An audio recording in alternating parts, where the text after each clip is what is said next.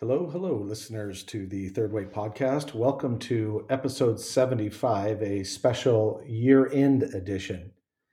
Uh, for the last several years, I actually since 2011, I have done an end of year retreat in some form or another.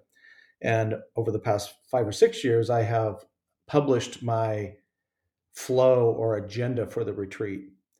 Um, and so the, these flows are really designed around what I'm considering, what I'm thinking about, and then I'm just sharing them. So they're not, I'm not designing them from the outside in. I'm not designing them from um, a place of thinking of that I've got some sort of system or structure that y'all should use. It's just what I'm using.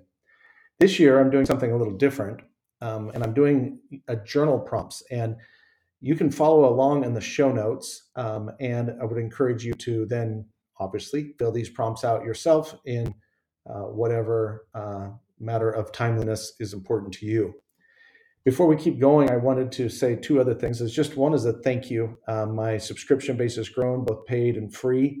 Um, the podcasts in particular have been p- quite popular. I've had amazing guests. Every single one of them has been very interesting. Um, and the second thing is, is you will see in the show notes and in the header of the email, if you're listening to this via the email that goes out is a link to a short survey. I would love to hear from you about what you would like to see from me as it relates to the third way, the content, the community, the structure, etc. So I'm going to give you these questions, um, explain them a little bit more, and then I'm going to give you my answer uh, because I, I want to amp up the vulnerability a little bit more even. So the first question is, is, is what is a 2022 achievement to celebrate? Was this planned or unplanned? Well, the biggest achievement I think was for, for me was the amount of inner growth that I did. And this is reflective in reflected in my relationship with myself, my relationship with Virginia, our family, my friends, and within my you know creative practices and work. And some of it was planned in the sense that you know I go to therapy every two weeks and I meditate almost every day. But a lot of it was unplanned, and a lot of it came from from triggers. Actually, you know, we try to eliminate triggers. Um, instead, I, I, got up, started to get upstream from them. I saw what might be triggering, and then when it happened, I learned from it, and that's an achievement unto itself. Um, to be able to weather and learn from a triggering experience. The second question: What didn't work in 2022 that you want to work in 2023? Uh, you know, a lot of things worked, and the things that didn't work were iterative. Um, I think the main thing for me is more consistency with my health. Um, I lost a lot of weight um, being in a partnership with a vegetarian or pescatarian helped, and being happy helped too. So I lost a lot of weight, and I'm a I'm a bigger guy. I'm six three, somewhere around two thirty five, and I want to be a strong old man. So I'm 52. When I'm in my mid 70s, I want to be that guy that people look at and go, "Wow, that old dude's in shape." But which means I got to start doing that now. And I just would have been very inconsistent. Um, and so that's one of my goals, which is sort of obviously cliched for a a New Year's resolution type thing, but that's what I want to work for me in 2023. What do you want for 2023 that you already have? Now, this is kind of a, a almost like a Zen Buddhist riddle, a koan. Um, and w- what I want for 2023 that I already have is peace uh, peace within myself. And I'm moving from being sort of a man of conflict, willing to get in the face of someone or challenge someone, to still doing that if necessary, but mostly being a man of peace, being someone safe to be around, being someone that's calm in a crisis. Um, and I already have that. Uh, I just need to continue to nurture it. What do you want in 2023 that you don't have now? I would say wealth. Um, maybe not wealthy, wealthy in 2023 because that's a, a growth uh, thing. But I have really designed my my businesses over the years around freedom, and I still want that. I don't want to be locked in just because the business model is successful. But I, I think what has suffered from that is some sustainability uh, of of revenue and actually getting to moving beyond from making a living or paying my bills to actually generating real wealth. And I've got extra motivation. I need we need to get to Portland regularly, at least once a quarter to see our grandchildren. and, and my and our family there. Um, I got a wedding in 2023 to pay for. Um, I've got um, uh, just other things that I of the kind of life that I want to have, and wealth is is going to be required, which means there's a discipline component to it. The next question Where are the current biggest gaps between your intentions and actions? And this is inspired by a term I learned from Virginia called consequente. Consequente loosely translate, it's one of those cool words that doesn't really fit in English, but loosely translates to having your, your heart, mind, and actions in alignment. Um, and I think the biggest gaps for me are um, as far as intentions and actions, it goes back to a kind of liberated discipline, um, which is sometimes called flow state. And so I have all these intentions, but my actions don't necessarily reflect that frequently. And that's because I realize now that I have expended a lot of energy kind of chasing dopamine. Uh, and now that I know that I have a dopamine shortage, um, thanks to ADHD, I'm aware that my actions can be dopamine seeking rather than meaning seeking or impact seeking or um, expanding my consciousness or, or working on my body or whatever. So I think that's the biggest gap. What are two to three challenges you want to experience in 2023? Um, I wanted I want to learn to dance, um, like for real. Being yeah, being in a partnership with a Latina who's a phenomenal dancer, you know, it's quite intimidating. And dance has been one of those things that I've sort of avoided um, over the years. And but I do want to learn, and I want to be good enough that when we go out, that I'm not just the clumsy gringo. Um, and so part of that challenge is I want to dance like at home, even if it's by myself, to the point of you know getting sweaty, and uh, in a, a, a, homage to Napoleon Dynamite, uh, getting sweaty dancing because it means I'm moving, which checks that box, but it also means I'm learning. Another challenge I want to have is I want to try at least one uh, cold plunge. I want to see what that's like. I know that there are direct benefits for ADHD um, so that that's gonna that's gonna happen, and um, I I think the other challenge is more spiritual, and it's more of just the challenge of being of, of being present in every moment, of not just passing time, not striving, not overly like you know hustle hustle all the time, but just being present in the moment and appreciating every single moment of life. And I think that's a challenge because for me, I live in kind of almost a multi-dimensional state sometimes. You know, I, I think about the past a lot and I think about my to-do list. I think about my dreams. I think about my worries. And so I have to really work at being present. And that's gotten easier with meditation and, and mindfulness practices, but still a challenge. Who is someone in your support circle and someone in your challenge circle? And I'm going to do these as kind of shout outs to people. Well, of course, um, Virginia is in both of those. Um, my former partner, Lena, is in both of those. Uh, my sons are in both of those. My daughter in law, Sarah, um, Caden's partner, Madison, they all, all within the family, the kind of family dynamic that we have, they're in that both support and, and challenge circle. Um, from a support standpoint, I think of my dear friend Tim Milburn. Uh, and Tim lives in Boise, and he's in the support circle. He's one of the guys that if I'm having a shitty day or I'm struggling, I can call him um, and we can talk things out. And there are many others that are in that circle as well. Challenge Circle, I would shout out to uh, excuse me, Kelly Campbell, my dear friend Kelly in New York, who is um, a trauma informed coach and thought leader on trauma and entrepreneurism she is she's she challenges me. She's also in the support circle, but she really challenges me. And then another person that's kind of in both is Mike Green. Mike is uh, a dear friend. He's the one that I went to Alaska with for a wilderness leadership adventure, um, and he um, he just, he's a he's a challenger and a supporter.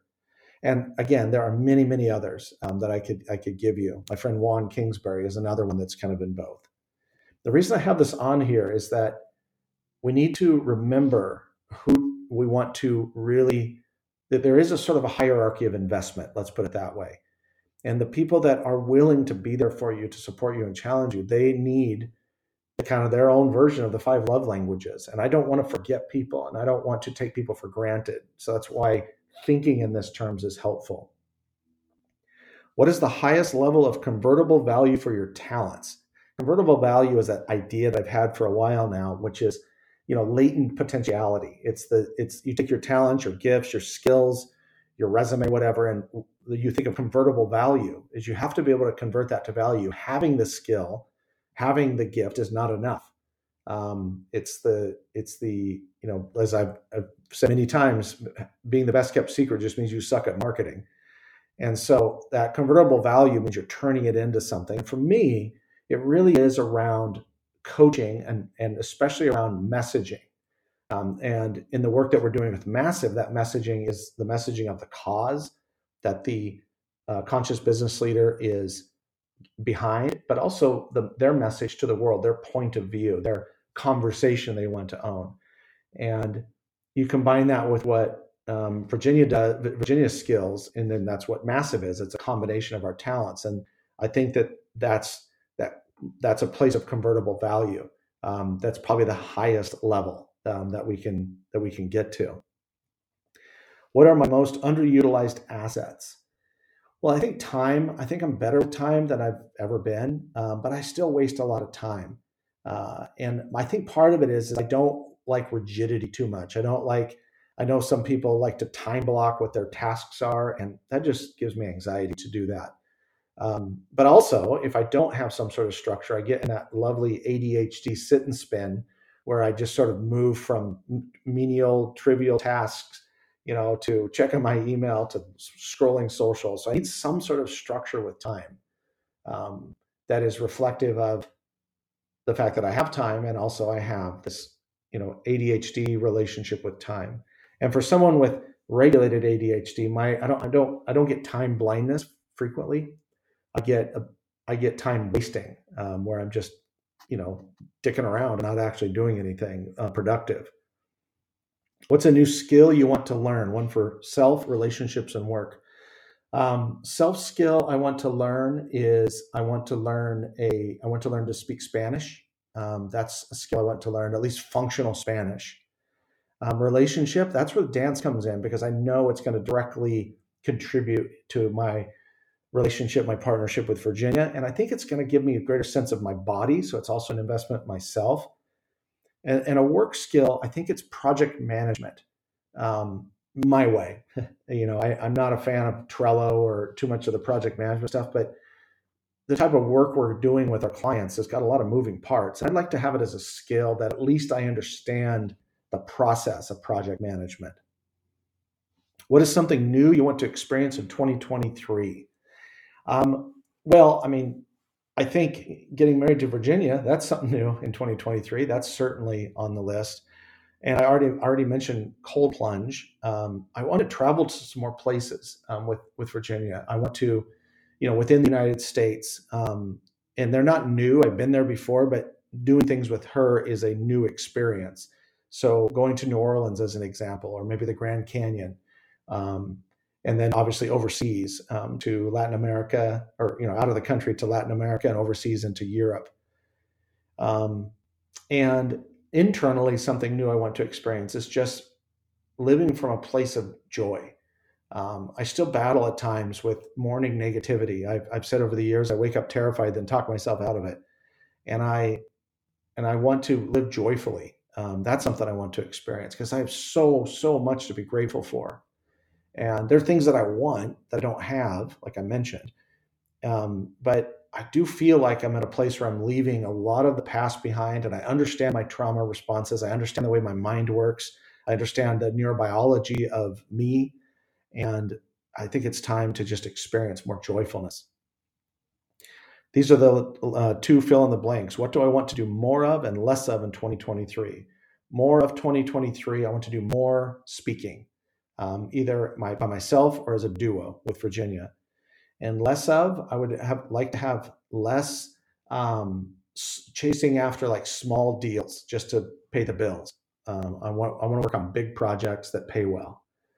In 2023, I want to feel more of and less of. I want to feel more peace and bliss and embrace the idea that bliss is possible and it's not just a woo woo, you know, bullshit bingo word, and less worry or angst. Um, and I'm, I'm getting better at that. I can see it. If I was to map it on a trajectory, I can actually see that I am worrying less and less. And a lot of that is just a combination of stillness and gratitude and, and creativity. The last part of this is a new thing. It's a spiritual intelligence assessment. It's loosely based on the chakras. And it's it's I'm thinking in terms of these energy centers that we all have. Every single human being has them. You know, I'm I'm sort of a skeptical mystic, I guess you could say. So there's a scientific side of me that's like I'm not sure what it is, but there's definitely something there. It's like consciousness or spiritual consciousness. There's something there. And so at a minimum, this is a framework. I'm not saying it's a system. I'm saying it is a framework. And I'm going to give myself the score here on each of these. So channeling wisdom, that's that's the ability to sort of get the download from the universe. And on a scale of one to 10, I, I think it varies between like five and eight or nine. Some days I have these like flashes I know don't come from my brain. And um, I, that used to happen a lot more, but I think it's I was in a different place in the journey. Um, and so I think again, this is being connected to the body. This is directly related to the pituitary gland, uh, which comes from you know being in a place of good stimulation. The second one on a scale of one to ten is trusting intuition, and you know discerning as I've done, and I've talked about just the difference between instinct and intuition. Instinct, especially as a trauma survivor, is is faulty. Intuition is always spot on, and I think I think I'm probably at a at a nine. What I struggle with with with intuition is not intuition itself it's the static of instinct the static of worry and anxiety so if i quiet the static i can really feel the intuition speaking truth i think i'm a nine on that one um, i'm much more gentle than i used to be um, but i do speak the truth i do open my mouth and i say what i feel i'm vulnerable i'm open i ask questions i think those are good the fourth one, open heartedness or compassion. I'm still probably like a six or a five as my initial reaction. My initial reaction when someone is suffering is how do we solve this? It's not necessarily compassion, it's more problem solving. But my heart is much more open and I do feel genuine compassion, but it's still not at the level that I know it could be. Um, Let's see. The next one is operating from my true self. I'd say that that varies again too, based off of how I'm feeling mentally sometimes. But I'd say at a, on a consistent level at a seven. Um, some days I feel so disassociated from myself, especially when I'm tired. But the more I learn stillness and the more I learn presence, the more I operate from my true self because my true self is the natural state. The rest of it's kind of an illusion or it's it's it's fog or static. And when I reduce that, I'm living in my true self. So true self isn't something that we go out and get. It's something that we are, and we just need to uncover it. Very similar to the story of, you know, the the statue of David wasn't carved per se, is that it that they removed the um, the marble from around David. It's that's what the true self is like. Utilizing creative and sensual energy. This is sacral. I've been thinking a lot about sacral energy. I think that it is the just as Taoism teaches, it is the circle of life. I think sacral energy, which could be is creative energy, it's sexual energy, it's sensual energy. It's also called eroticism, and it comes from polarity. It comes from mystery, curiosity, novelty is very important here. And I think I'm probably at a six to eight. Some days I feel higher than that. Some days I feel kind of numb. Um, but a lot of that again is related to biology, you know, lack of sleep and maybe uh, poor nutrition choices.